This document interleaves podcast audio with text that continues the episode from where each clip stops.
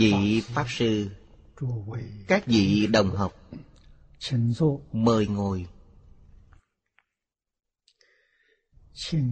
Mời xem đại thừa vô lượng thọ kinh giải, trang 32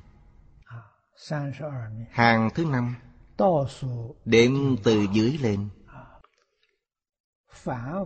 Phàm phu, đới nghiệp giảng sanh đồng tư độ.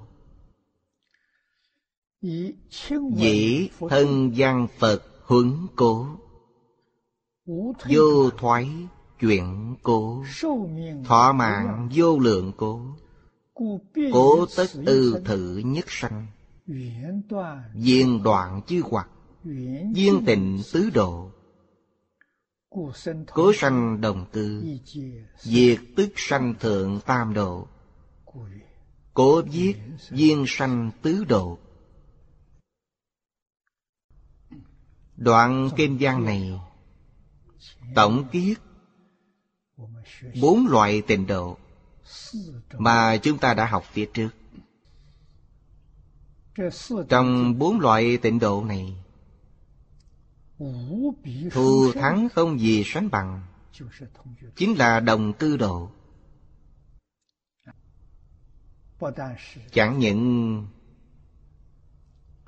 là tất cả pháp mà thế tôn đã nói trong 49 năm. đó là điều thù thắng nhất. dù có ở trong thế giới mười phương tất cả pháp môn mà vô lượng chư phật đã nói đồng cư ở thế giới cực lạc là thù thắng nhất. nếu như chúng ta không tìm hiểu và nhận biết rõ sự việc này đối với niềm tin sâu sắc sẽ có cảm xúc khiếm khuyết. chỉ sau khi Thông đạt hiểu rõ. Thì niềm tin mới được đầy đủ. Tính nguyện viên mãn. Giống như Ngẫu Ích Đại Sư từng nói. Nhất định giảng sanh. Giảng sanh về đồng cư độ Rốt cuộc thù thắng ở điểm nào? Đoạn ngắn này nói cho chúng ta hiểu rõ. Phàm phu đới nghiệp. Nên biết chúng ta chính là phàm phu. Chúng ta không phải là thánh nhân. Chẳng những không có phần của đại thánh Mà tiểu thánh cũng không có luôn. Tiểu thánh mà chúng ta còn chưa đạt được. từ điểm này chúng ta cảm nhận sâu sắc và cũng vô cùng hổ thẹn. học phật cách nào? đầu tiên phải à, trì giới. Không trì giới thì chẳng có căn à, cho nên người tại gia học phật quá ba căn Người xuất gia học Phật có bốn căn. Thứ hai phải tu tập. Phải thật sự tu tập. Bạn mới thành tựu được. Thật sự tu tập. Chúng ta đới nghiệp cầu giảng sanh. Đó chính là cần phát nguyện, cần niệm Phật ba điều kiện tính hành nguyện bạn phải có đầy đủ. À, Chân thật phát nguyện. Nguyện này làm sao mà có? biết được thế gian này là khổ. Khổ không nói hết. Biết được khổ. À, chúng ta mới phát nguyện thoát ly khỏi thế giới này. Thế giới này có quá nhiều thứ cám dỗ. Tài sắc danh thực thùy Ngũ dục lục trần cám dỗ. Biết được khổ là không bị cám dỗ. Nếu tôi muốn được những sự hưởng thụ của thế gian Thì chính mình nên nghĩ xem Phải trả giá như thế nào. Có đáng không? Không đáng Tuy làm đến bậc quốc dương ở trên thế gian này. Người ta thường nói rằng Quý di thiên tử Phú hữu tứ hải. Bạn có thể hưởng thụ được mấy năm? Đại khái trong lịch đại đế dương. Người hưởng thụ lâu nhất Không ai ngoài Khang Hy Khang Hy làm hoàng đế 61 năm. Vua Càng Long không dám vượt quá ông mình, Nên làm 60 năm. Đem dương vị giao cho con trai. Còn bản thân làm Thái Thượng Hoàng 4 năm, Rồi cũng ra đi. Cho nên bạn nghĩ xem Có thể hưởng thụ bao lâu? Sau khi hưởng hết phước báo Thì đi về đâu? Không ra khỏi luân hồi lục đạo.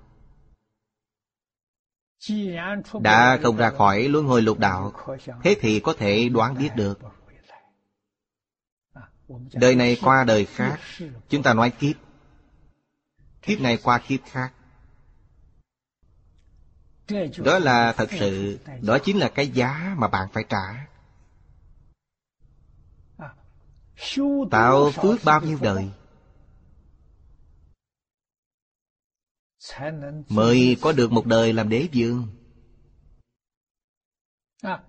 Một đời hưởng hết phước rồi Là phải đọa lạc trong bao nhiêu đời nữa Hà tất phải như vậy Đây là việc chúng ta phải nhìn thấu, hiểu rõ cho nên, chẳng những ngôi vị đế vương của thế gian Không thể cám dỗ chúng ta được. Đại Phạm Thiên Dương, Ma Ê Đầu La Thiên Dương, Cũng không thể dụ dỗ được một người tu hành. Người tu tập giác ngộ Hiểu rõ Thế gian vô lượng kiếp. Bất quả chỉ là một khẩy ngón tay mà thôi. Phải nên xác định rõ mục tiêu và phương hướng. quyết định trở về tự tánh. Trở về đại viên mãn. tự tánh là đại viên mãn trong kinh hoa nghiêm, đức thế tôn có dạy chúng ta rằng, tất cả chúng sanh đều có đức tướng trí huệ của như lai. Chúng ta phải tìm lại cái này. Cái này vốn sẵn có. Sẵn có nên nhất định phải tìm lại. Lục đạo và thập pháp giới vốn không có. Đó chỉ là một cơn ác mộng. Ác mộng nên chắc chắn có thể tỉnh lại. Tỉnh lại thì không còn nữa. Chúng ta tin rằng thực sự tỉnh lại trong tâm có đủ. Lục đạo khổ thập pháp giới khổ. Đây là một cơn ác mộng cho nên thức tỉnh lại không dễ dàng. Thật sự thức tỉnh lại đi. Chúng ta rất may mắn. Không dễ dàng chút nào.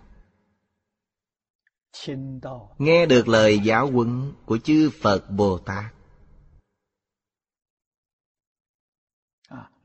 Hiểu rõ được chân tướng sự thật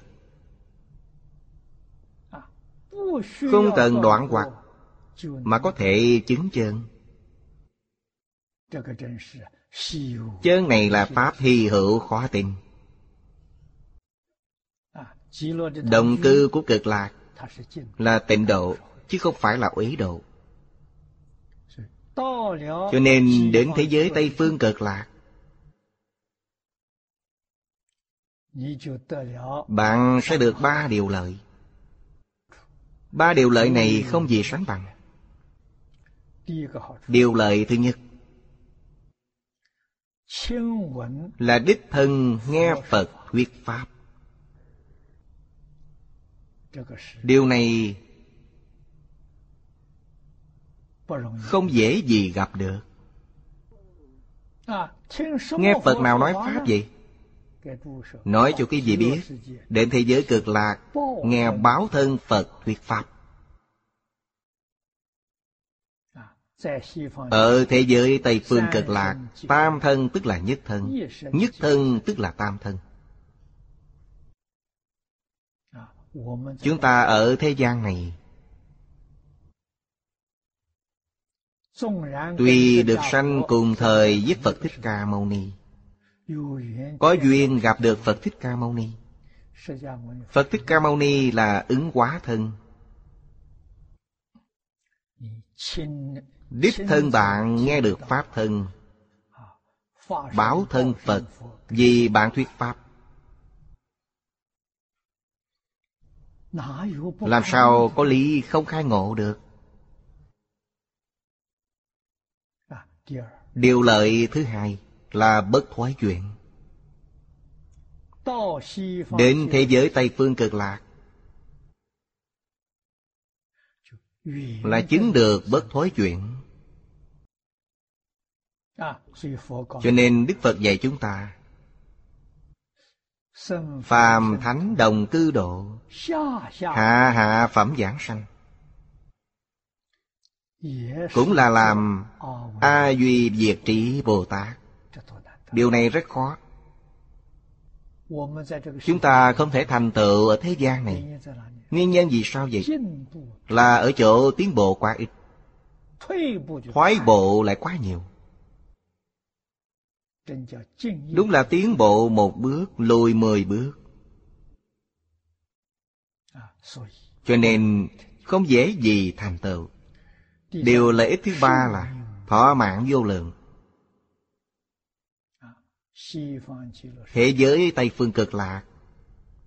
Thật sự là vô lượng thọ.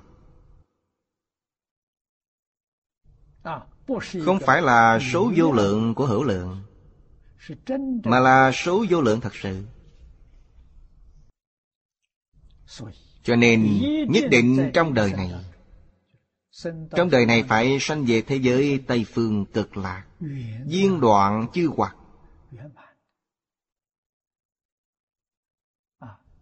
Viên mãn đoạn hết kiến tư hoặc. Trần. Sa hoặc vô minh hoặc. Trong kinh hoa nghiêm cũng có vậy. Đoạn hết chấp trước phân biệt vọng tưởng. Viên tịnh tứ độ. Viên mạng chứng đắc. Thanh tịnh tứ độ nhất tức là tứ tứ tức là nhất. Cho nên sanh đồng cư chính là sanh thượng tam độ. Đồng thời sanh thượng tam độ. Duyên sanh tứ độ. là trong đời này thành tựu viên mạng chúng ta nhận thức được như vậy nhận biết được như vậy, làm sao không thể giảng sanh? Trong đời này, chúng ta có thể đạt được không? Được, chắc chắn đạt được. Vấn đề ở chỗ bạn có muốn hay không? Cái muốn hay không muốn này chính là cái bạn có thật sự nhận biết hay không? Sau khi thật sự nhận biết thế gian này, bạn mới thật sự buông bỏ được. Thế gian này còn có điều gì không buông bỏ được? Nói cách khác, Đối với thế giới Tây phương cực lạc, Bạn nhận biết mơ hồ không rõ ràng. Nếu thật sự nhận biết rõ ràng, Thì đâu còn gì để nói nữa. Chắc chắn thành tựu. Buông bỏ hết tất cả. Sau khi buông bỏ Công việc của chúng ta bây giờ Vừa rồi cũng có đề cập đến. Thứ nhất là phải hiểu rõ vấn đề căn bản, nền tảng. Có bốn căn. Cảm ứng biến, đệ tử quy, thập thiện nghiệp, sai di lục nghi, trì giới. Có những nền tảng này thật sự làm Không làm không xong. Thật sự làm chính là phát Bồ Đề Tâm Nhất hướng chuyên niệm. Thứ ba Là Hoàng Kinh. Đây là Đại Thừa. Câu nói cuối cùng của Đại Thừa là Khuyến tấn hành giả Tịnh nghiệp tam phúc Tổng cộng 11 câu. Mười câu trước đều là tự lợi. Câu cuối cùng là lợi tha. Mình thành tựu rồi thì nhất định phải giúp đỡ người khác. Chính là tự hành quá tha. Câu cuối này, Bạn đã hoàn toàn vào được cảnh giới rồi. Thâm tín nhân quả, Độc tụng đại thừa Khuyên tấn hành giả. Bạn phải giúp đỡ tất cả người tu hành. Phá mê khai ngộ. Hiểu rõ chân tướng sự thật. Giống như chính mình vậy. Phát nguyện cầu sanh tịnh độ. Như vậy mới đúng. Giống như con đường tu tập của mười phương ba đời tất cả chư phật một phương hướng một con đường。thì làm sao không thành công được？tiếp tục coi đoạn kế tiếp。hữu thử độ tu hành năng。thoái duyên đa cổ sự sự chướng ngại。chướng ngại nghĩa là sao chính là giúp cho bạn thoái chuyển cũng chính là rất nhiều cám dỗ. Nếu bạn không thắng được sự cám dỗ Là bạn thoái chuyển. Ai cám dỗ bạn vậy? Ma đang cám dỗ bạn. Toàn thần trái chủ đều là ma. Bạn ở thế gian này Đời này kiếp kia thiếu nợ họ quá nhiều. Họ mê hoặc điên đảo. Họ muốn báo thù. Họ muốn đòi lấy. Nợ mạng phải đền mạng, Thiếu tiền phải trả tiền. Không trả thì họ không cam lòng đâu. Thường đến làm phiền bạn. Huống là còn có Đại Ma Dương ở phía sau. Làm chỗ nương tựa của họ. Chúng ta cũng quá mê. Mê quá sâu nặng. Chư phật bồ tát muốn giúp cũng không thể giúp được. Chẳng phải chư phật bồ tát không giúp bạn mà là không giúp được làm sao không giúp được vậy? Vì bạn không tin tưởng, không nghe lời. Không thắng được sự cám dỗ. Thế là xong. Bị thoái chuyển thôi. Cho nên người tu đạo nhiều như long ngưu. Người đắc đạo thì ít như sừng lân. Vì sao vậy? Thối chuyển rồi. Cái lý ở chỗ này. Thế giới ngày nay, những thứ mà lục căn của bạn tiếp xúc, Bạn quan sát kỹ mà xem, Cái nào chẳng phải là sự cám dỗ Của danh văn lợi dưỡng, Chẳng phải là sự cám dỗ Của tài sắc danh dục thùy chứ.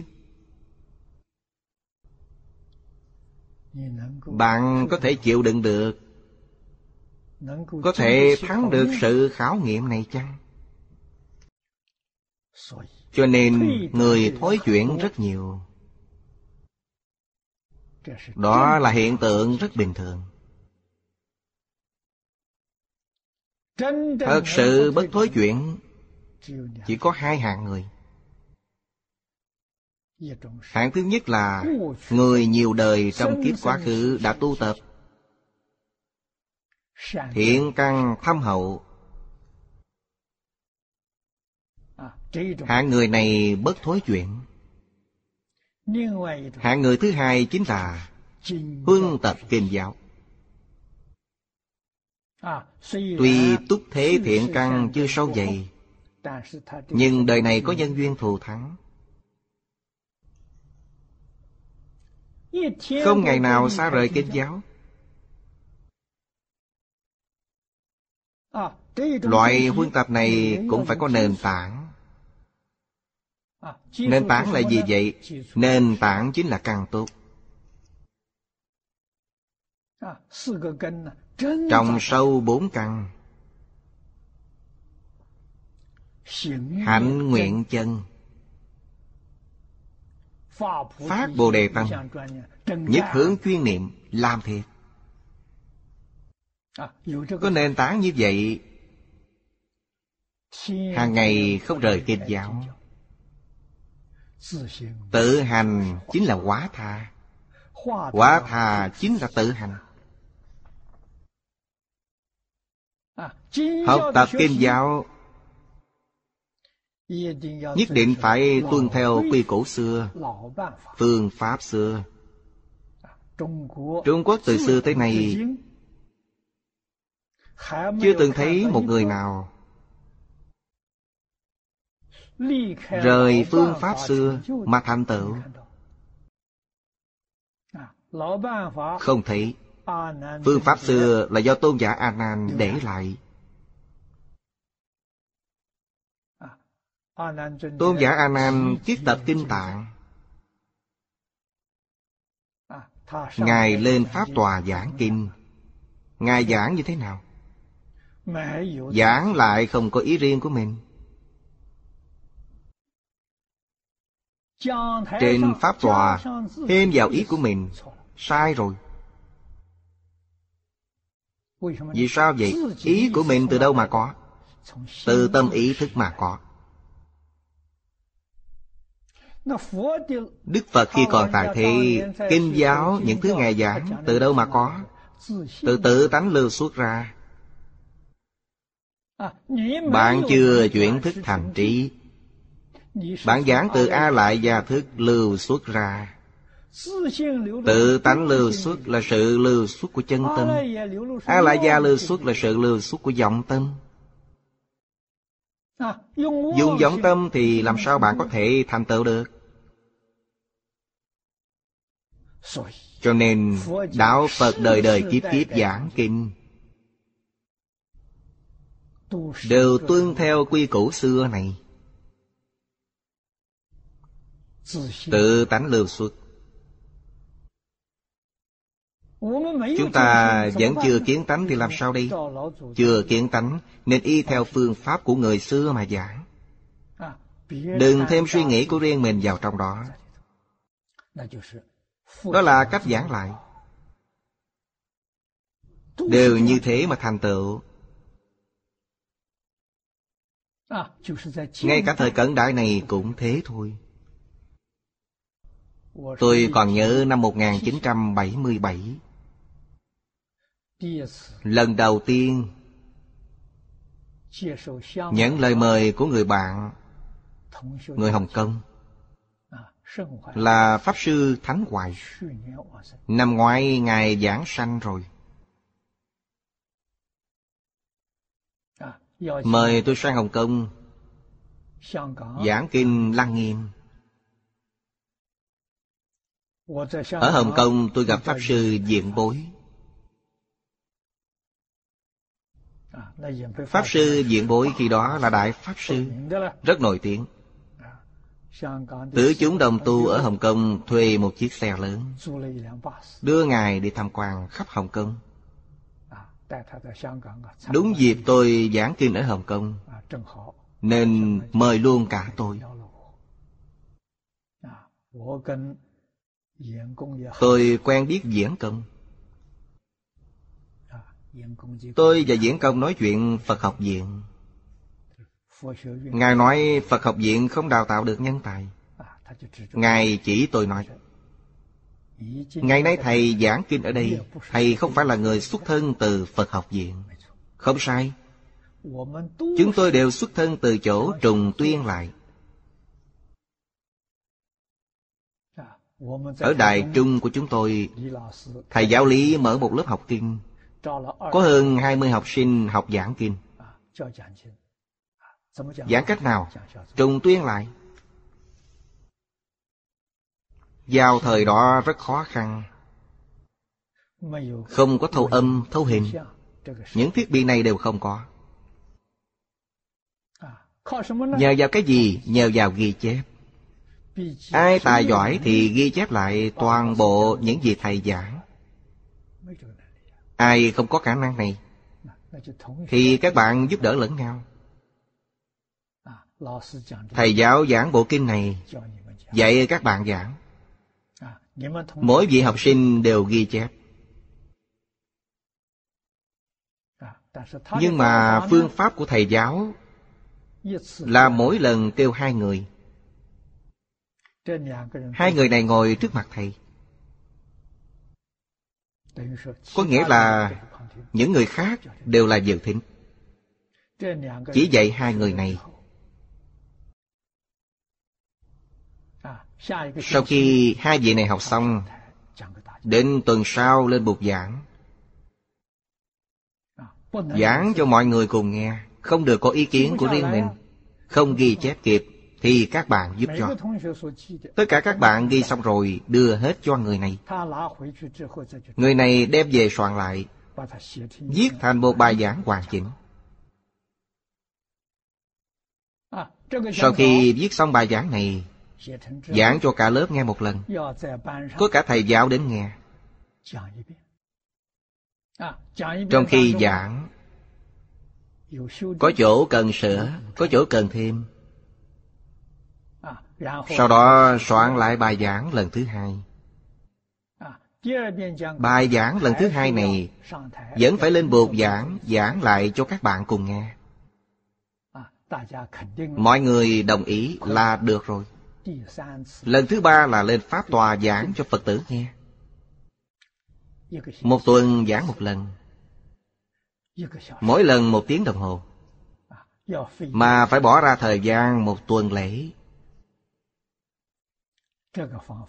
Phương pháp này rất đần độn, Nhưng lại rất hữu hiệu. Bài giảng một giờ đồng hồ. Phải viết tám ngàn chữ. Mỗi tuần phải viết bài giảng tám ngàn chữ. Trên thực tế thì không đến hai giờ đồng hồ, Mà là một giờ rưỡi. Một giờ rưỡi, Một người giảng tiếng phổ thông, Một người giảng tiếng đại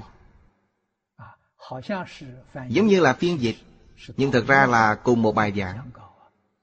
Hai người lên giảng. Trên thực tế, thời gian giảng kinh là 45 phút. Bài giảng 8.000 chữ. Không dễ đâu. Khổ học mà ra đó. Học giảng kinh đại khái là một bộ kinh. Thầy giáo quy định. Ít nhất không dưới ba lần. Nhiều nhất không thể quá mười lần. Mười lần là hai tháng. Mỗi tuần một lần. Ba lần là ba tuần rồi. Rất có hiệu quả. Học tập giảng kinh vào thời đó, Đúng như lời thầy Lý từng nói. Ăn cơm không biết ngon dở, Ngủ không ngon giấc.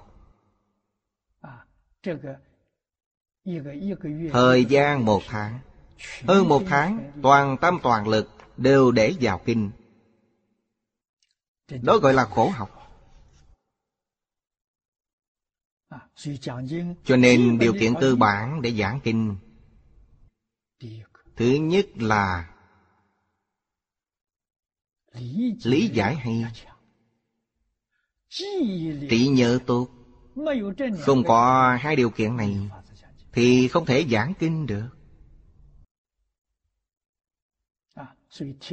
Học sinh nghe kinh rất nhiều. Người giảng kinh được tuyển chọn từ trong những học sinh nghe kinh đó. Người đó có hai điều kiện này. Nghe kinh có thể lý giải, có thể ghi nhớ. Không có hai điều kiện này Thì không thể nào học giảng kinh được. Tôi theo học lớp này. Học tập ở lớp này. Học được rất nhiều. Tôi vẫn chưa đến lượt thầy giáo dạy mình giảng kinh. Có nghĩa là tôi vẫn chưa có tư cách ngồi trước mặt thầy giáo. Là phải lên buộc giảng giảng. Tôi thì ngồi phía sau. Ngồi phía sau nghe ké thôi. Tôi may mắn ở chỗ. Chính là có đủ hai điều kiện trên. Tôi lý giải được và trí nhớ rất tốt. Tôi nghe thầy giáo giảng một tiếng đồng hồ Kêu tôi trùng tuyên lại. Thì ít nhất tôi cũng có thể giảng được năm mười lăm phút. Tôi có năng lực đó Cho nên các bạn cùng học trong lớp. Tôi đã giúp đỡ cho họ rất nhiều. Họ bỏ sót hoặc quên mất đoạn nào Đều tìm đến tôi. Tôi đã nhiều lần nói với các bạn. Khi tôi học giảng kinh, Một tháng là một bộ kinh. Tôi ở đài Trung 15 tháng. Một năm ba tháng. Tôi học được 13 bộ kinh. 13 bộ kinh này tôi đều giảng được. Tôi chỉ ngồi nghe cá thôi. Vì cách dạy của thầy giáo là theo thứ tự trước sau.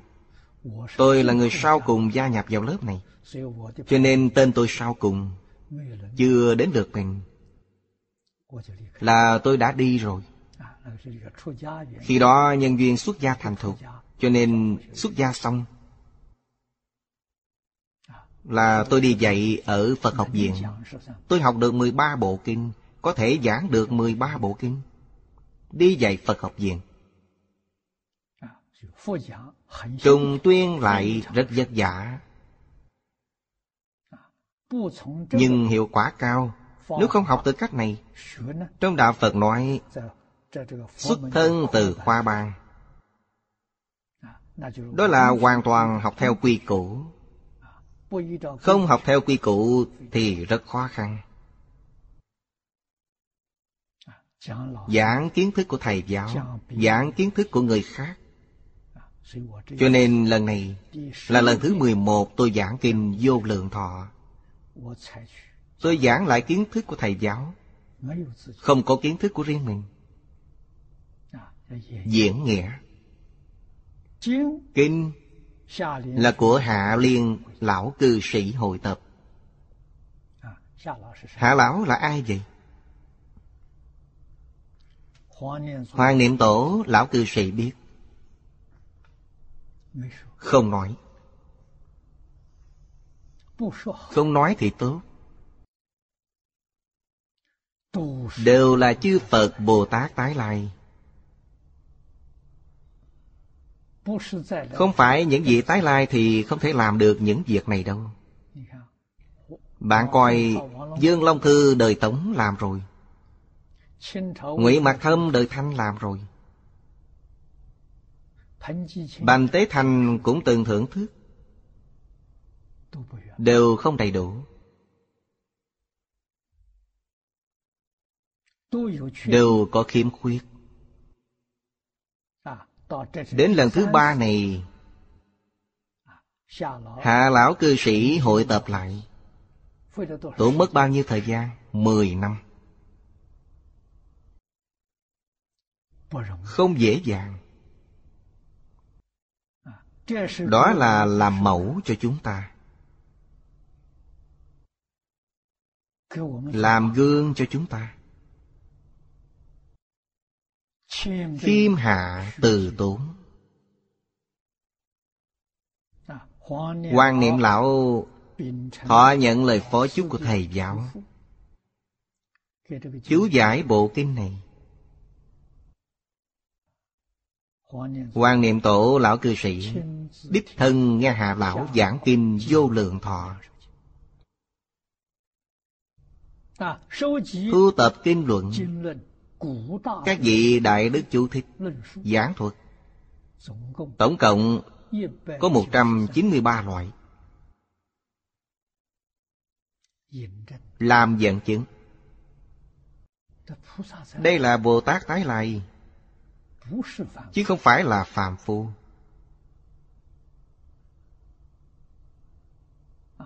Họ xuất hiện ở thế gian này, sứ mệnh duy nhất chính là hoàn thành công việc này. Bộ kinh giải này phổ độ chúng sanh. Sau thời mạt pháp chín ngàn năm đồng quy cực lạc. Nhân duyên này thù thắng quá. Tôi ở Đài Trung 10 năm Thân cận thầy Lý Nhân duyên đó cũng hy hữu không gì sánh bằng. Gặp được pháp môn này, Gặp được bộ kinh giải này, Tôi gặp được, Vẫn chưa gặp được cuốn chú giải Của Hoàng Niệm Tổ Lão Cư Sĩ. Tôi gặp được cuốn chú thích của thầy Lý. Tôi dùng lời chú thích của thầy ấy giảng ba bốn lần. Mới gặp được cuốn chú giải của Hoàng Lão Cư Sĩ.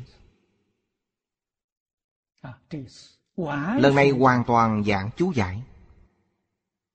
Làm theo các vị đại đức ngày xưa từng nói. Thuận nhi bất tác Tính nhi háo cổ. Không có cái gì của mình hết. Kinh là của phật nói giải là của bồ tát nói. Học sự nghiêm hạ và cung kính của người xưa. Thì con đường tu tập của chúng ta sẽ dễ dàng. Thì không phải là con đường khó đi nữa. Chúng ta học tiếp. Cực lạc thành Phật dị. Vô thoái chuyển cố Giảng sanh về thế giới Tây Phương cực lạc. Vì sao phải giảng sanh? Là vì cái này. Không lấy thế giới Tây Phương cực lạc, Tu hành quá khó Mười phương tam thế, Nhất thiết chư Phật Như Lai. Đều Hướng dẫn người tu hành. Cầu sanh tịnh độ. Chư Phật Như Lai không ích kỷ. Không vì mình. Đều muốn giúp cho người khác thành tựu. Nơi nào nhân viên thù thắng thì giới thiệu cho chúng sanh đi về đó niệm niệm đều nghĩ độ chúng sanh. Niệm niệm đều mong chúng sanh quay đầu. Chúng sanh. Thành phật. Không bao giờ nghĩ đến bản thân mình. Trong kinh Phẩm Giảng Sanh Chánh Nhân có dạy rằng Chư giảng sanh giả Giai đắc A duy diệt trị Viên chứng tam bất thoại Chư giảng sanh giả Câu này rất quan trọng. Tứ độ tam bối cử phẩm. Bất luận là phẩm vị nào. Bất luận là chúng sanh có căn tánh gì Chỉ cần bạn có thể giảng sanh về thế giới cực lạc. Hạ hạ phẩm ở đồng cư độ cũng tốt. Cũng là Bồ Tát A-di Duyệt Trị Đều có kim sắc thân đầy đủ. Ba mươi hai tượng tốt. Đều được làm Phật đó là khẳng định.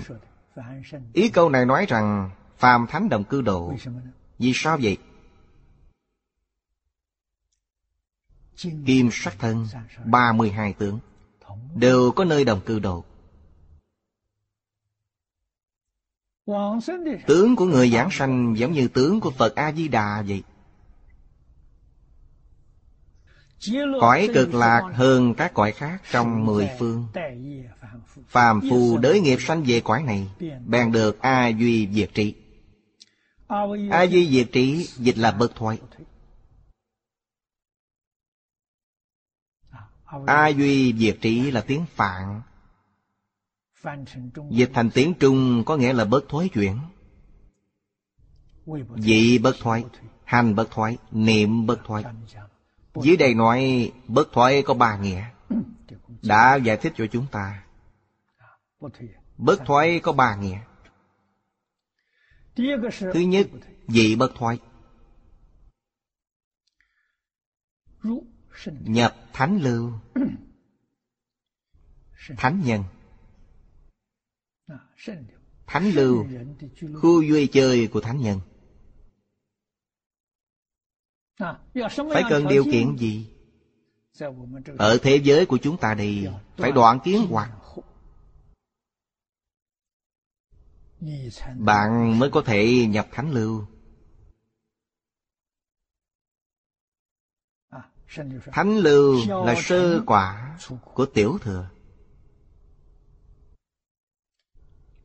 Còn Đại Thừa Thì Kinh Hoa Nghiêm có ghi. Đó là Bồ Tát sư tính trong thập tính Trong Phật Pháp gọi tiểu tiểu thánh. Sơ quả. Phải buông bỏ thần kiến. Không nên chấp trước thân là của mình. Phải buông bỏ biên kiến. Quyết định không có niệm đối lập. Không đối lập với mọi người. Không đối lập với sự việc không đối lập với tất cả dạng vật. Buông bỏ hết. Kể đến buông bỏ thành kiến. Chính là ý kiến của riêng mình. Không có ý kiến của riêng mình. Thành kiến lại chia làm thành kiến của nhân và thành kiến của quả. Thành kiến của nhân gọi là giới thủ kiến thành kiến của quả gọi là kiến thủ kiến. Hai loại thành kiến lớn này đều không có. Các vị nên biết rằng, tâm thanh tịnh hiện tiền. Vừa mới hiện tiền. Thanh tịnh bình đẳng giác. Tất cả những kiến giải sai lầm đều buông bỏ hết vì sao vậy? Hoàn toàn nương vào sự giáo huấn của thánh giáo. Đối với thánh giáo, không hề nghi hoặc. Thông thường người ta học Phật khó khăn, Cho rằng trong kinh điển có ý kiến riêng của mình, Cho rằng không thích hợp với xã hội hiện đại Mấy câu này không thích hợp với sự tu tập của chúng ta ngày nay. Họ đã khởi tâm như vậy. Khởi tâm như vậy thì sẽ bị chướng ngại, Không thể nhập vào thánh lưu. Họ khởi phiền não, Khởi phân biệt, Khởi chấp trước. Nếu chúng ta đối với kinh giáo, Không khởi phân biệt không khởi chấp trước Như thế là đúng. Khó Vô cùng khó. Đặc biệt là giới luật. Đối với giới luật Tôi có niềm tin. Chương gia đại sư bỏ ra ba năm trời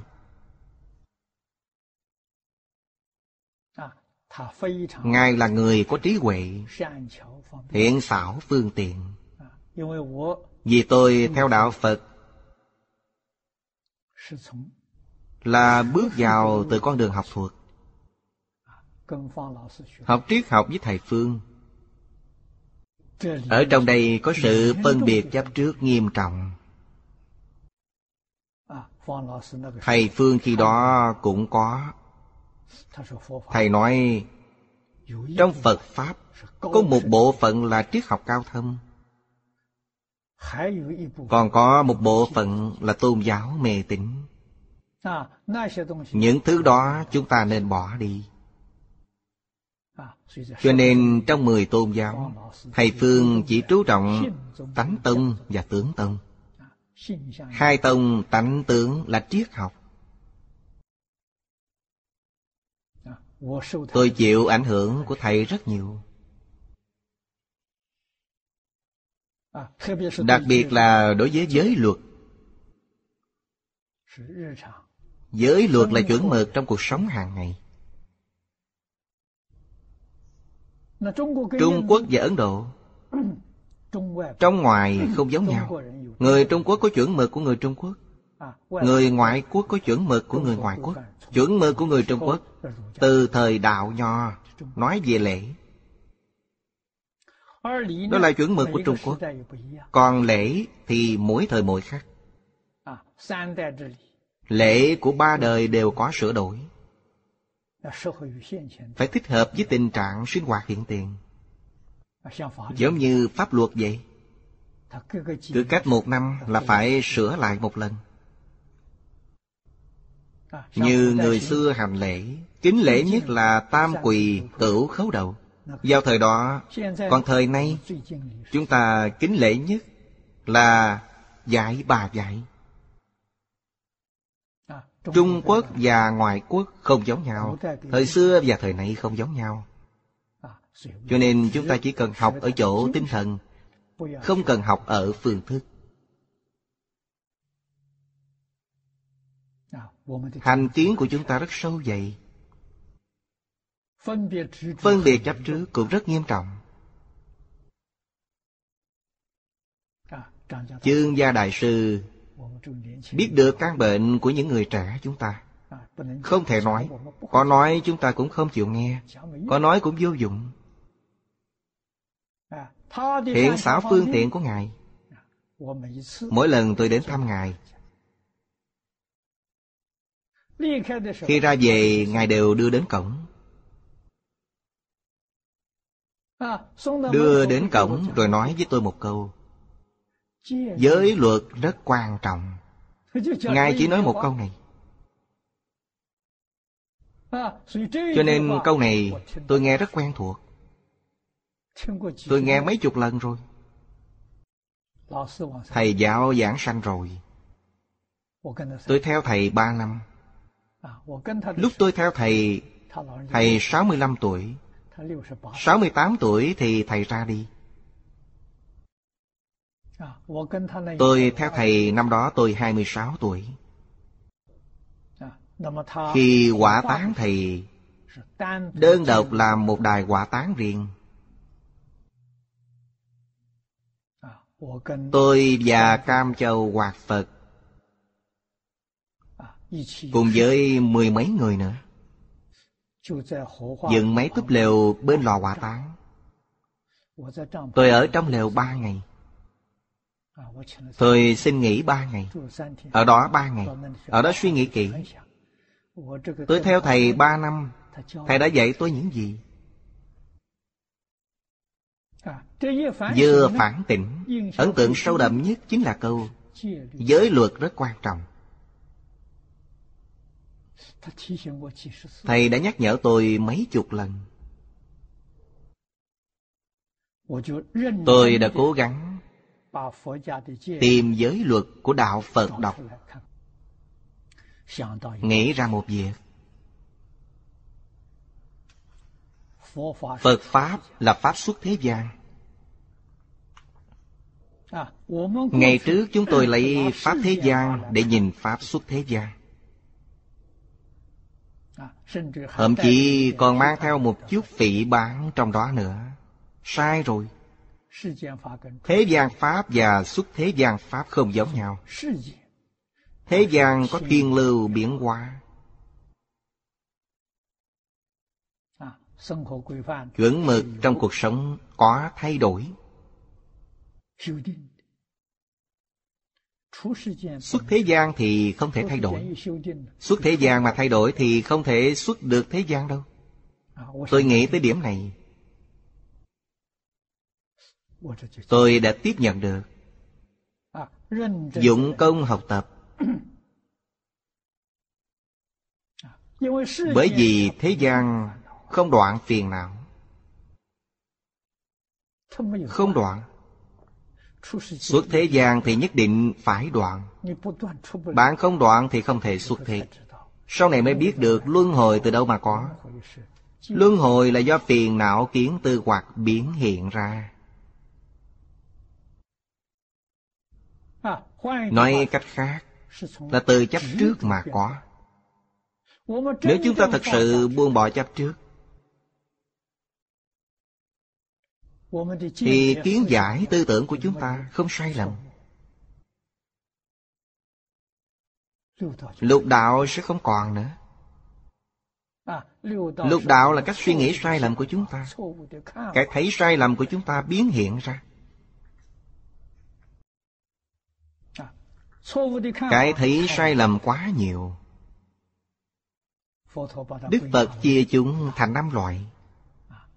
Thần kiến, biên kiến, kiến thụ kiến, giới thụ kiến, tà kiến。Buông bỏ được hết năm loại thấy này Thì mới chứng được quả vị tu đà hoàng. Nhập thánh lưu, bất đọa phàm địa. Không ra khỏi lục đạo. Nhưng thế nào đây? Bạn đã chứng được sơ quả tiểu thừa rồi. Bạn ở thế gian này Bảy lần lui tới cõi trời cõi người tu tập. Bạn sẽ chứng được quả vị A-la-hán. Quyết định không đọa vào ba ác đạo. Cho nên gọi là thánh nhân, vị bất thoái. Thứ hai là hành bất thoái. Trừ kiến tư hoặc Phục đoạn trần sa Hàng độ chúng sanh. Bất đọa tiểu thừa địa, Đó là Bồ Tát. Đoạn hết kiến tư phiền não. Đoạn hết kiến tư phiền não, Tương đương với A-la-hán. Nhưng người này không phải A-la-hán. Đây là giảng Đại Thừa. Tịnh Tông là Đại Thừa. Đại Thừa là quả vị gì? Trong Kinh Hoa Nghiêm nói về Bồ Tát thất tín vị Nhập thánh lưu là sơ tín vị Giống như tiểu học. Lớp 1 của tiểu học là nhập thánh lưu. Hành bất thoái vị là lớp 7 Lớp 7 trở lên. Vì sao vậy? Vì người này giáo hóa chúng sinh. Ra khỏi lục đạo rồi. Lục tính vẫn chưa ra khỏi lục đạo. Vậy lục tính ở đâu? Ở chỗ trong kinh giáo, thường nhắc tới. Đó là tứ thiền thiên tu tập. Người này không buông xuống. Ở tứ thiền thiên. Trong tứ thiền thiên có một loại gọi là ngũ bất hoàng thiên. Tứ thiền thiên có chín tầng.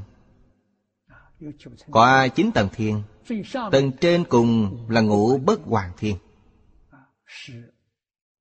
Là nơi các vị Anaham ở đó tu tập. Người lợi căn Thì ngay nơi đó chứng quả A-la-hán. Thoát ly lục đạo. Nếu là các vị độn căn, Thì còn phải thông qua tứ không thiên. Phía trên vẫn còn bốn tầng phải thông qua. Lợi căn thì không cần phải thông qua. Từ tứ thiền trực tiếp đến thanh văn. Thanh văn trong tứ thiền, Người này đến được đó. Là thoát ly sanh tử luân hồi. Người này độ chúng sanh. Cho nên không đọa nơi tiểu thừa. Tiểu thừa chỉ lo cho mình, Thành tựu cho mình, Không hề nghĩ tới việc giúp người khác. Cho nên Bồ Tát trong Kinh Hoa Nghiêm Niệm niệm không rời chúng sanh. Đó là hành bất thoái. Thứ ba niệm bất thoái. Phá vô minh. Hiện Phật tánh. Đoạn hết vô thị vô minh. Trong hội Hoa Nghiêm Chúng ta thường nhắc đến Bất khởi tâm, bất đồng niệm. Lục căn tiếp xúc với cảnh giới lục trần. Thấy rõ Nghe hiểu. Đó là huệ Quyết định không hề khởi tâm động niệm. Khởi tâm đồng niệm còn không có. Thì làm sao có phân biệt chấp trước? Cho nên ba loại phiền não lớn này Đều đoạn tận.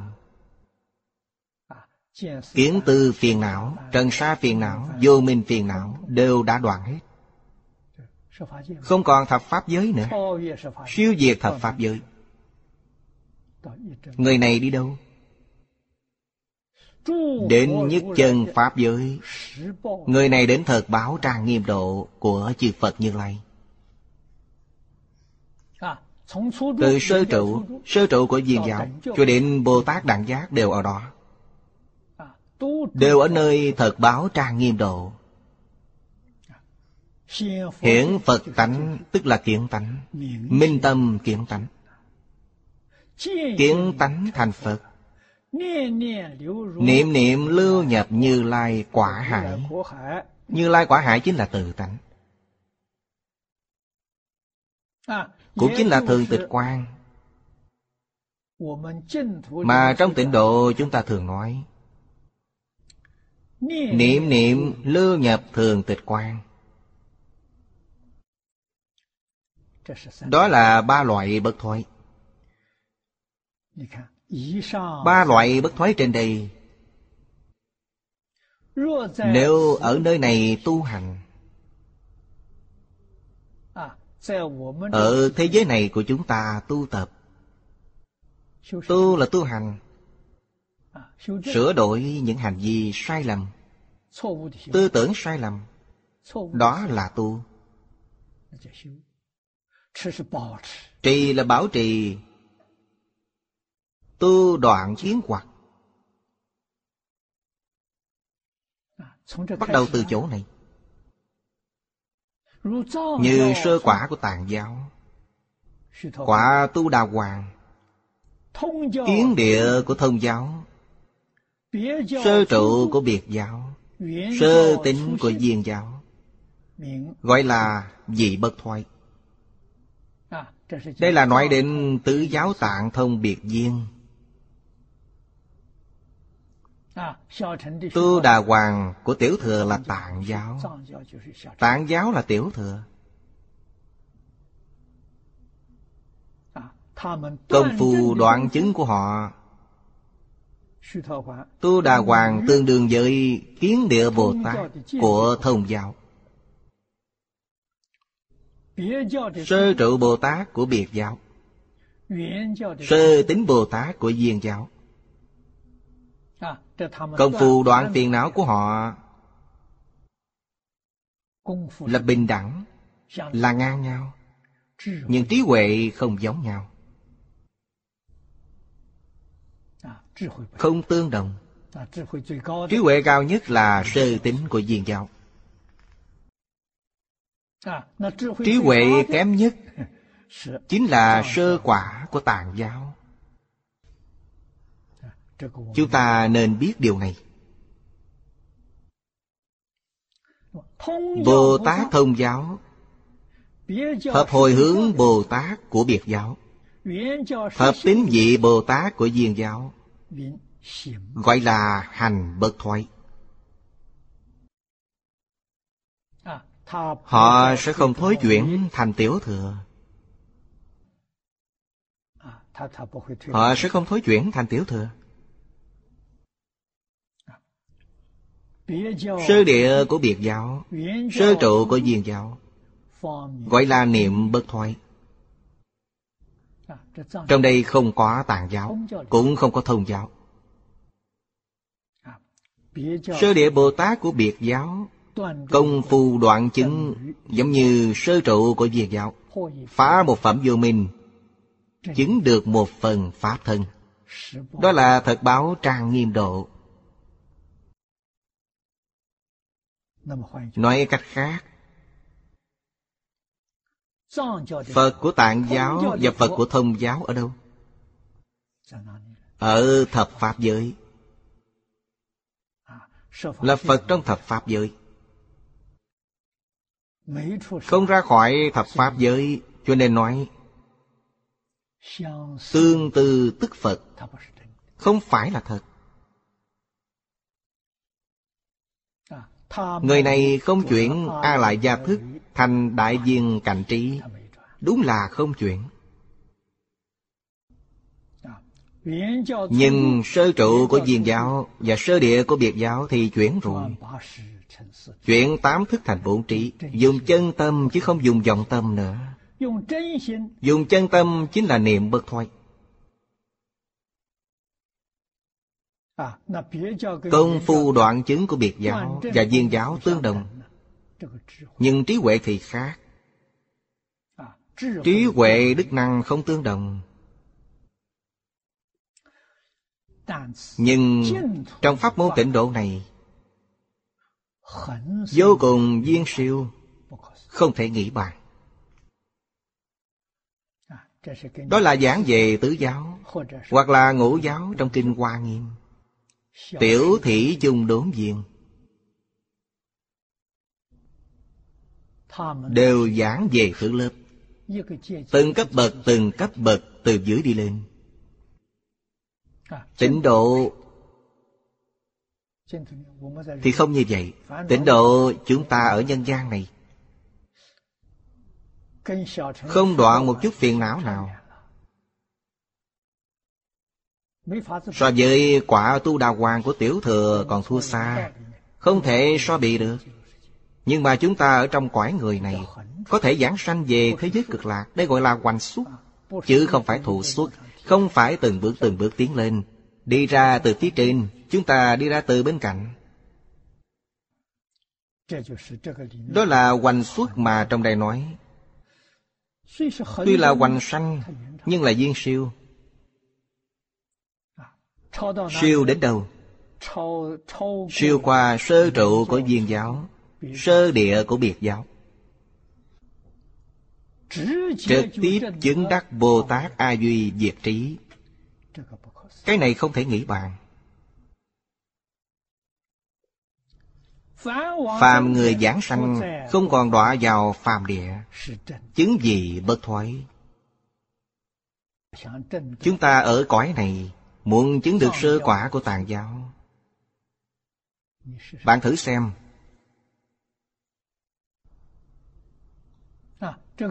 Đoạn năm loại kiến hoạt, Bạn có thể làm được không? Cái đầu tiên là thân kiến bạn phá được chăng? Không còn chấp trước thân này là mình nữa Thật sự xem thân thể này giống như bộ quần áo vậy Thân chắc chắn không phải là mình. Không còn đối lập với mọi người nữa. Bạn làm được không? Thật sự buông bỏ được thành kiến chăng? Bản thân mình không có chủ trương, Tất cả tùy duyên. Khó quá. Nói thì dễ, Nhưng làm thì khó lắm. Bạn không làm được, Bạn không làm được thì bạn không chứng được quả vị này. Trong Đại Thừa Pháp giảng Bồ Tát sơ tính dị, Tôi thường khuyến khích các bạn học sinh, Khi tôi ở Mỹ, tôi thường nói, Qua tới hai ba chục năm rồi, Khuyên mọi người cũng như khuyên chính mình, Buông bỏ tự tư tự lợi. Buông bỏ danh gian lợi dưỡng. Buông bỏ sự hưởng thụ ngũ dục lục trần. Buông bỏ tham sân si mạng. Tôi nói thiệt Mười sáu chữ này chúng ta buông bỏ hết. Sự tu tập của chúng ta trong Phật Pháp là cấp bậc nào? Là ở cửa vào sơ tín vị. Vẫn chưa vào trong được Chúng ta cho rằng bản thân mình rất giỏi Ở ngoài cửa không được vào trong làm thế nào để vào được bên trong? Nhập môn, điều kiện của chúng ta như thế không được đâu. Phải dùng điều kiện trong kinh mà Đức Phật đã dạy. Thật sự đoạn hết năm loại kiến hoặc. Bạn mới có thể chứng được Bồ Tát sơ tính dị. Dùng cái gì để chứng minh rằng bạn đã thật sự đoạn hết? Sau khi thật sự đoạn hết, Tâm thanh tịnh hiện tiền. Trong kinh này nói là Thanh tịnh bình đẳng giác. Tâm thanh tịnh vừa mới hiện tiền. Giống như sáng sớm Mặt trời vẫn chưa mọc. Ánh sáng mặt trời nhìn thấy được Nhìn thấy ánh ban mai. Ở trong cảnh giới này thôi. Bản năng của chúng ta Bản năng chính là lục thần thông. Có hai loại xuất hiện. Đó là thiên nhãn thông Và thiên nhĩ thông Có được thiên nhãn thông Nghĩa là Bạn nhìn xuyên suốt không gian Bạn có thể nhìn thấy tình hình trong lục đạo。bởi vì bạn mới có được nên năng lực còn yếu。tiểu thần thông hai loại này chắc chắn có được.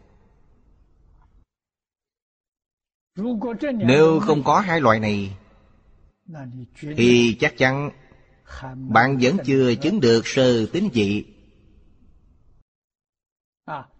đến nhị tính tam tính lại có thêm hai loại thần thông nữa là tha tâm thông và túc mạng thông đến tứ tính và ngũ tính năng lực từ từ mạnh lên. Đến lục tính dị thì có được thần túc thông đến thất tính dị có được lậu tận thân. Cũng có nghĩa là đoạn hết phiền não kiến tư hoặc. Chỗ này nói phục đoạn trần sa. đoạn hết phiền não kiến tư hoặc phục đoạn trần sa. Bồ tát thất tính trở lên. Người này vào trong lục đạo để giáo hóa chúng sanh. Đó là tiểu Bồ Tát vào trong lục đạo giáo hóa chúng sanh. Đôi khi sức mạnh của mình không hàng phục được. Phục đoạn khi không hàng phục được Vẫn bị thoái chuyển Vẫn bị đoạn lạc. Nhưng không lo sợ. Đại Bồ Tát sẽ giúp đỡ họ. Khi người này gặp phải ma chướng Đại Bồ Tát sẽ đến cứu giúp. Họ sẽ tiếp nhận Dễ dàng quay đầu trong Kinh Kim Cang, Đức Phật phó chúc Cho các vị Đại Bồ Tát Thường hộ niệm cho Tiểu Bồ Tát. Tiểu Bồ Tát là nói đến thập tín vị. Thập trụ trở lên thì gọi là Đại Bồ Tát Ma Ha Tát. Ma Ha Tát là từ sơ trụ trở lên. Biệt giáo là từ sơ địa trở lên. Viên giáo là từ sơ trụ trở lên. Phàm người giảng sanh Không còn đọa vào phàm địa. Chứng đắc gì bất thoái. Cực lạc quốc độ, Duy nhất Phật thừa. Cho nên không đọa vào tiểu thừa. Là hành bất thoái. Thế giới Tây Phương cực lạc thật sự giống như Đức Phật Thích Ca Mâu Ni. Nói trong Kinh Pháp Hoa Duy chỉ nhất thừa Pháp Không hai cũng không ba. Thế giới Tây Phương cực lạc không có tam thừa Không có nhị thừa. Nhị thừa là đại thừa và tiểu thừa. Tam thừa là thanh văn, duyên giác, Bồ Tát. Thế giới Tây Phương cực lạc không có. Chỉ có nhất thừa Pháp Nhất thừa Pháp Nhất Phật thừa, giống như trong Kinh Hoa Nghiêm nói 41 vị Pháp thân đại sĩ. 41 vị này, Chúng ta không cần phải tìm hiểu. Chỉ đề xuất Pháp thân đại sĩ Chính là nhất thừa Pháp. 41 vị đó là phi hữu, phi vô. Không thể nói là thật có, Cũng không thể nói là không thật có. Trong kinh giáo chúng tôi đã giảng rất nhiều lần. Đó là tập khí vô thị vô minh. Thật sự đoạn hết vô thị vô minh. Thật sự bất khởi tâm, bất động niệm. Nhưng mà tập khí không dễ dàng đoạn đâu. Đó là hành bất thoái. Đã sanh đồng cư Tức đồng sanh thượng tam độ Viên tu, viên chứng, Ở trong độ này, Tất phá vô minh, Hiển Phật tánh, Mà chứng niệm bất thoái. Đây là nói về trạng thái tu tập Ở thế giới Tây Phương cực lạc. Đại khái là như vậy. Ở thế giới trong mười phương không có cho nên tu tập ở thế giới cực lạc, Mau thành Phật. Tất cả mọi chướng duyên Đều không tồn tại. Ở trong niệm bất thoái, Vượt qua 41 nhân vị, Nhất sanh thành Phật. 41 nhân vị này chính là Pháp thân đại sĩ. Vẫn chưa đoạn tận tập khí vô thị vô minh. Cho nên mới nói như vậy. Nhưng mà Ở thế giới Tây Phương cực lạc Chắc chắn bạn không thấy được. Đó là sơ trụ Bồ Tát Hay đẳng giác Bồ Tát. Bạn không biết được đâu. Vì sao vậy?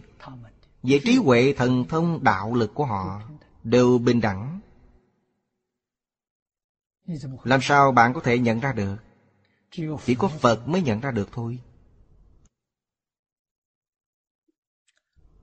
Như yếu giải có dạy rằng, Ngẫu nghịch thập ác.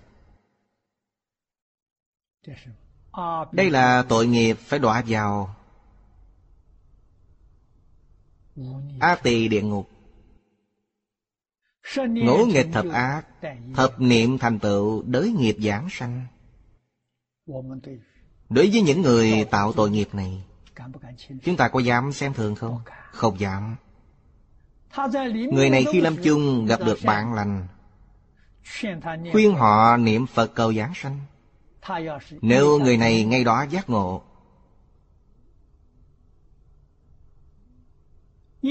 Nhất niệm hồi đầu Đoạn ác tu thiện. Mười tiếng niệm Phật là tu thiện. Người này chắc chắn được giảng sanh. Trong 48 nguyện Phật A-di-đà nói Duy trừ. Ngũ nghịch thập ác. Vì sao vậy? Vì người này không tin Không tin thì không thể cứu được. Ngũ nghịch thập ác nếu như có đầy đủ tính hạnh nguyện Thì vẫn thành tựu được.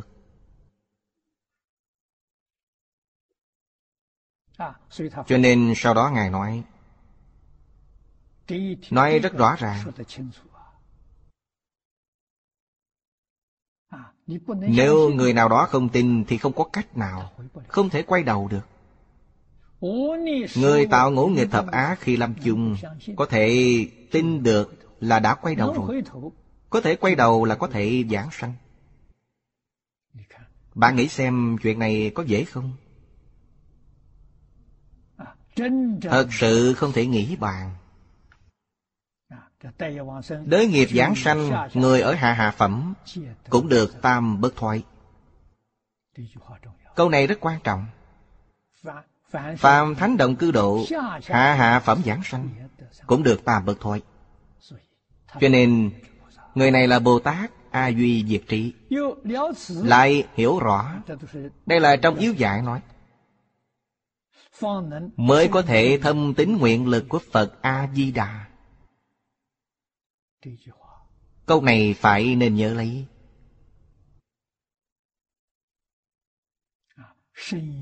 Thâm tính không nghi ngờ nguyện lực của Phật A-di-đà chút nào. Tin Phật lực mới có thể thâm tịnh công đức danh hiệu. Chúng ta niệm Phật, Mọi người đều niệm Phật. Công phu niệm Phật không giống nhau. Hiệu quả không giống nhau. Công đức. Không giống nhau. Vì sao vậy? Hoàn toàn nhìn vào tính lực của bạn. Bạn có một phần thành tín. Bạn sẽ có một phần công đức niệm Phật. Bạn có mười phần thành kính Thì công đức niệm Phật của bạn chắc chắn có mười phần. Thì làm sao mà giống nhau được? Không giống thâm tịnh đối với công đức danh hiệu của chúng ta từ đâu mà có? Bạn nên hiểu rõ đạo lý này. Bạn sẽ hiểu được tầm quan trọng của việc nghiên cứu kinh giáo. Đối với kinh giáo, bạn càng thấu triệt. Thì tính nguyện của bạn càng kiên cố đối với kinh giáo, không thấu triệt, không hiểu rõ.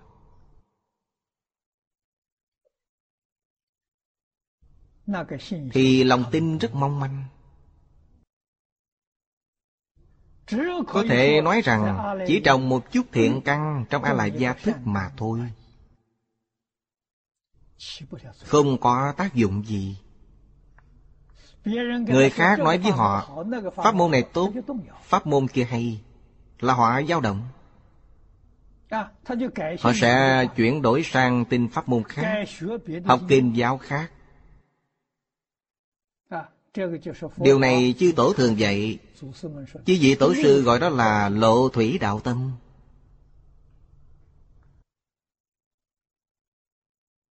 Mặt trời vừa mọc là giọt sương không còn nữa đó chính là người niệm Phật nhiều Người được giảng sanh thì ít. Vì sao vậy? Vì tính nguyện không kiên cố Không thâm sâu. Lý là như vậy. Do đó Đối với việc học tập kinh giáo Là quan trọng hơn hết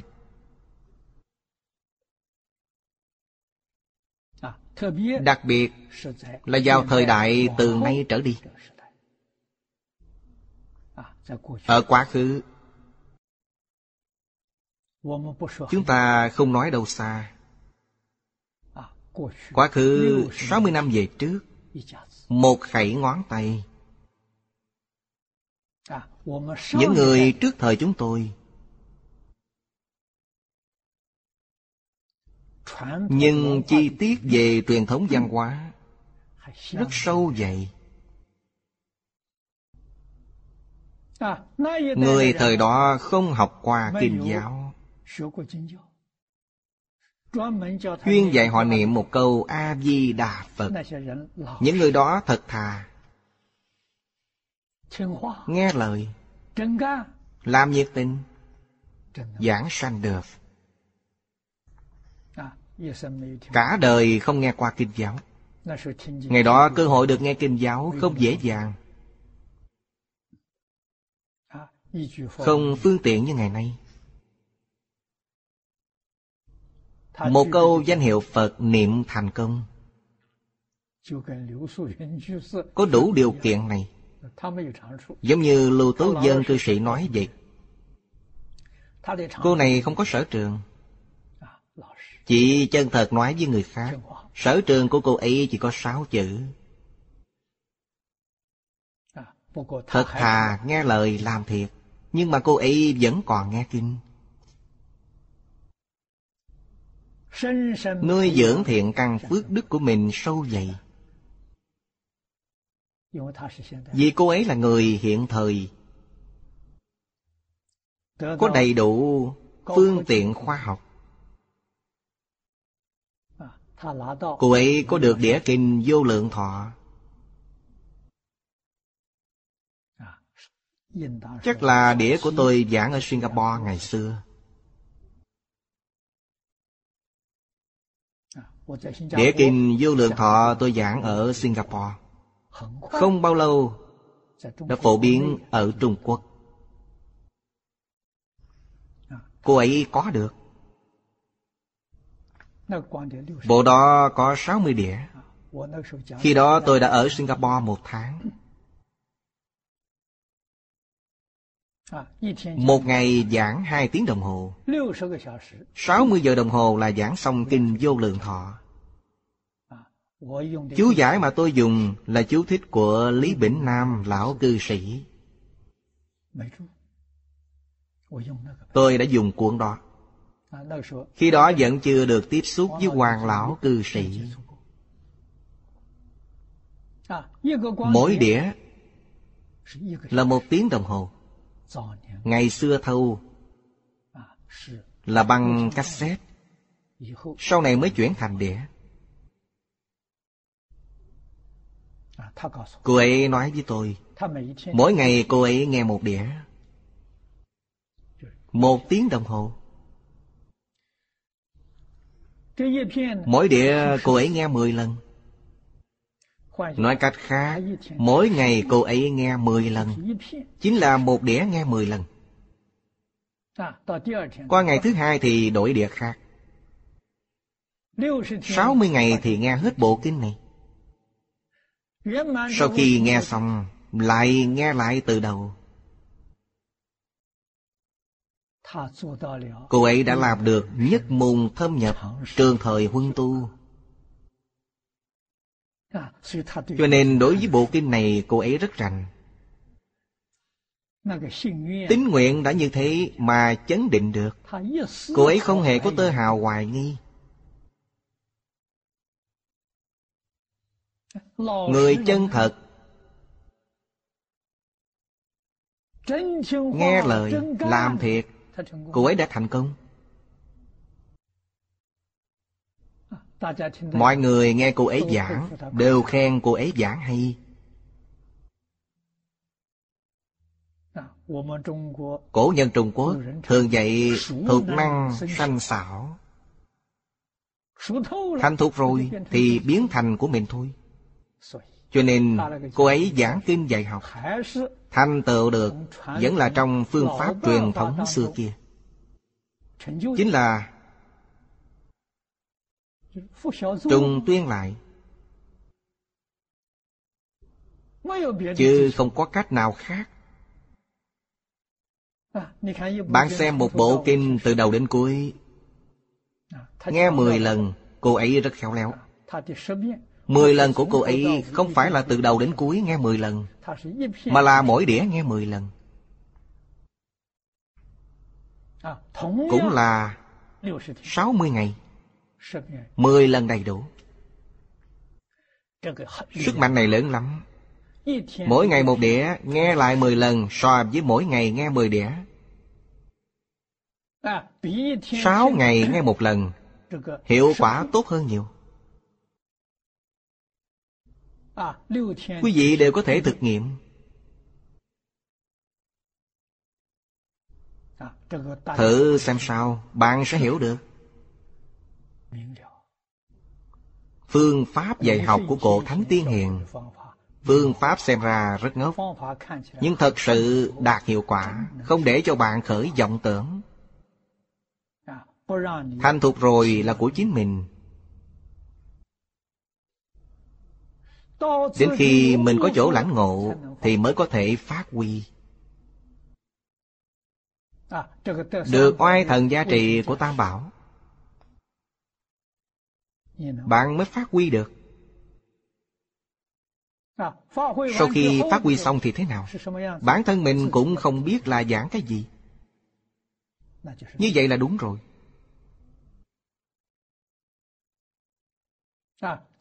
mình có thành kiến ở trong đó. Bạn sẽ nhớ ra, bạn đã nói những gì. Khi phật lực gia trì bạn, thì bạn sẽ không nghĩ ra.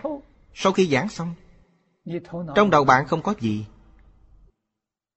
Hỏi bạn vừa giảng gì vậy, bạn không biết. Kinh nghiệm này phàm các vị pháp sư lên tòa giảng kinh đều có. Đế nhàn lão Pháp Sư Là Pháp Sư một đời giảng kinh. Ngài giảng kinh viên giác. Có mấy vị cư sĩ già Đều là những người rất nổi tiếng. Vào năm dân quốc đầu tiên. Nghe Ngài giảng kinh ghi chép lại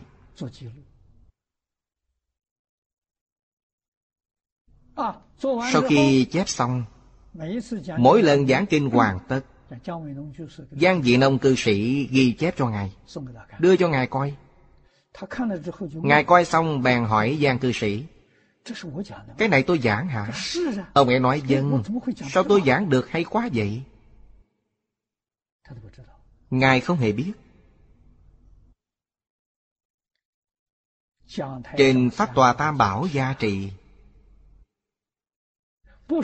không phải mình nghĩ Mình giảng thế nào thế nào Không phải đâu。Không hề chuẩn bị。Đến khi đó tự mình giảng được Là Phật lực gia trì đó。Phàm những vị thường ở trên Pháp Tòa giảng kinh Đều có kinh nghiệm này。Cho nên trước khi giảng kinh phải thỉnh gia. Thỉnh cầu tam bảo gia hộ. Sau khi giảng kinh xong phải biết cảm ơn. Tu cái gì? Tu khiêm hạ tu lệ kính. Tiếp tục coi tính trì danh mới có thể thâm tính, tâm tánh ngô nhân dụng bất khả tư nghị vậy. Tâm tánh của chúng ta trên pháp tòa, một niệm chân thành, thì sẽ thông với chư phật bồ tát. Cho nên tin tức đó tự nhiên truyền đến. Danh từ trong Phật Pháp gọi đó là Pháp nhĩ như thị. Pháp vốn là như vậy. Đó là bạn có cảm. Bạn nói, Bạn không cầu. Đây gọi là minh cảm. Chính bản thân bạn không hề hay biết. Một chút chân thành đó của bạn, Một chút phụng hiến vô tư. Một chút nguyện vọng đó. Nguyện tất cả chúng sanh phá mê khai ngộ.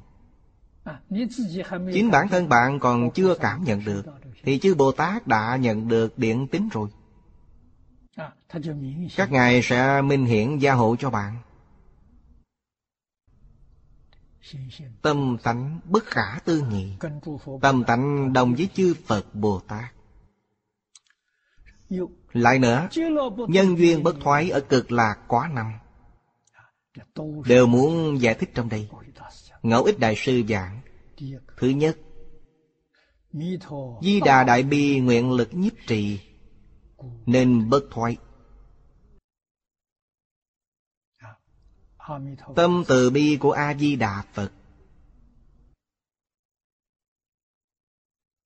Nguyện lực nhiếp thọ tất cả chúng sanh Bình đẳng nhiếp thọ. Phổ biến nhiếp thọ. Nhiếp thọ vĩnh hằng không gián đoạn. Vì sao chúng ta không cảm nhận được?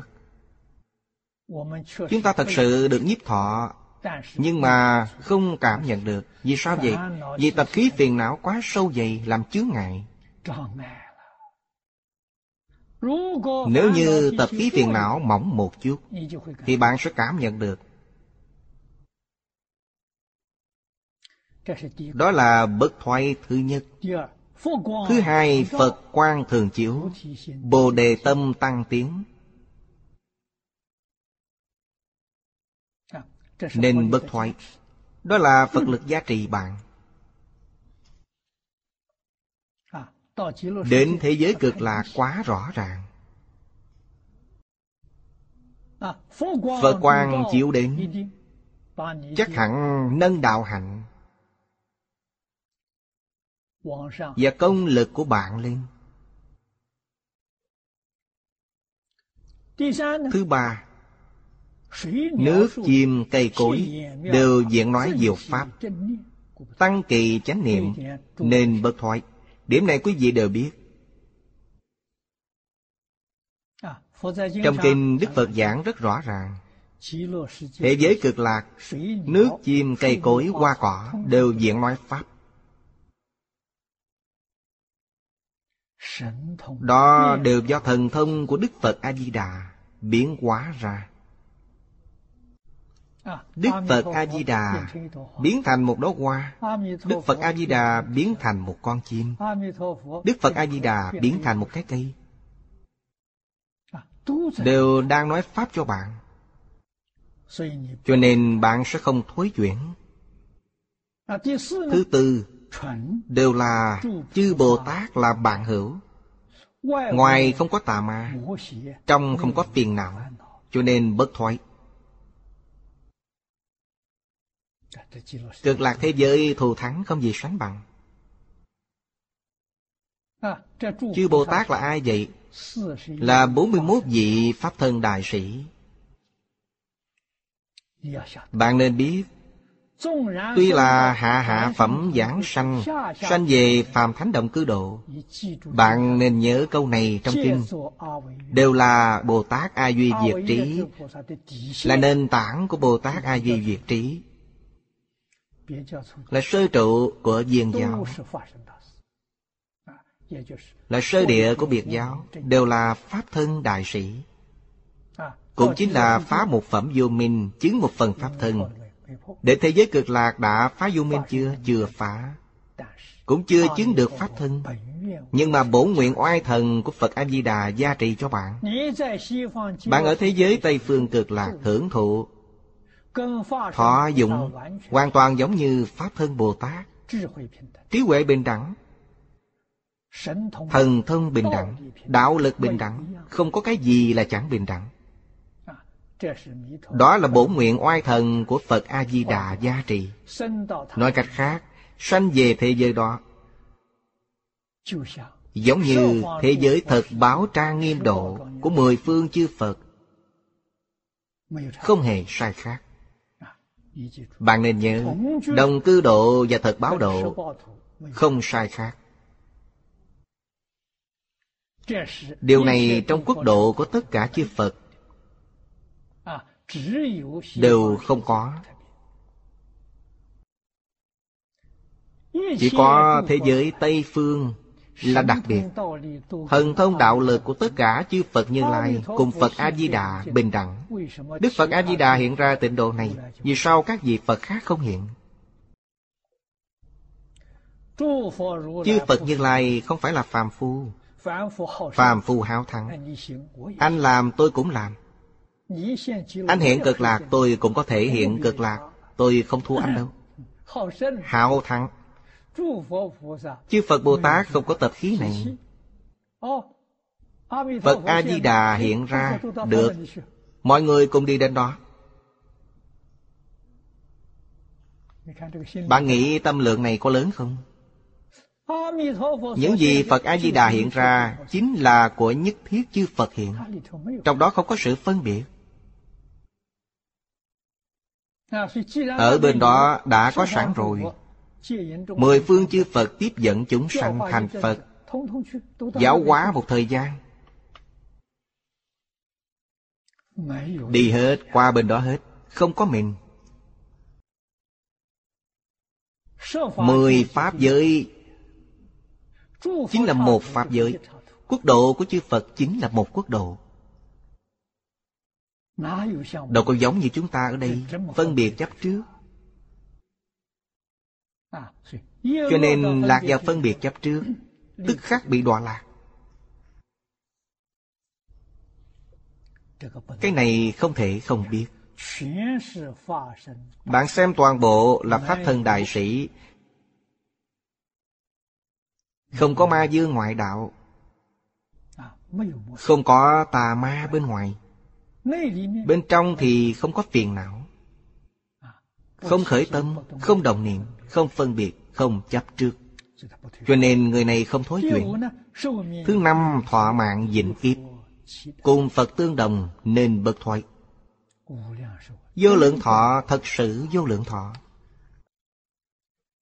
Chúng ta tiếp tục coi đoạn cuối cùng này. Khái phu. Thánh đức khó lượng ân phật khó báo Phật Di Đà bi tâm trí cực Thánh trí vô luân. Từ đó lưu hiện Đồng cư tịnh độ này phàm phu dễ sanh. Hành nhân không cần đoạn hoặc tiêu nghiệp Chỉ cần tính nguyện trì danh Hạ chí mười niệm Đều được giảng sanh Ra khỏi tam giới Vĩnh ly chư khổ Dị đăng bất thoái, Nhất sanh bổn Phật. Siêu tình ly kiến, Bất khả tư nghị. Đây là Đoạn tổng kết Tổng thủ cuối cùng. Mỗi câu đều chân thật bất hư. Đúng vậy. Chỗ này nói thánh đức Chính là đức lớn của Phật A-di-đà. Đại ân, đại huệ. Không thể tưởng tượng. Ân của Di Đà Ân của chư Phật Chư Phật giới thiệu. Chư Phật đề cử. Ân của Di Đà khiến chúng ta cảm nhận được ân đức của nhất thiết chư Phật. Mười phương nhất thiết chư Phật, Không có vị nào chẳng tán thán Phật A-di-đà. Không có vị nào chẳng đề cử Phật A-di-đà. Không vị nào chẳng giới thiệu Phật A-di-đà. Khiến cho chúng ta thật sự nhận biết được Phật A-di-đà. Biết được vị Phật này, Biết được pháp môn này, Thật khó gặp cho nên tâm từ bi của Di Đà Chí Cực đến cực điểm. Trí huệ của Di Đà không gì sánh bằng, Không gì có thể so sánh được. Từ ân đức của Ngài, Bi trí, Lưu hiện, Lưu lộ xuất hiện, Đồng cư tịnh độ Phạm phu dễ sanh. Chúng ta mới có thể Một đời viên mãn thành tựu. Hôm nay đã hết giờ rồi. Đoạn cuối cùng ngày mai chúng ta tiếp tục nghiên cứu.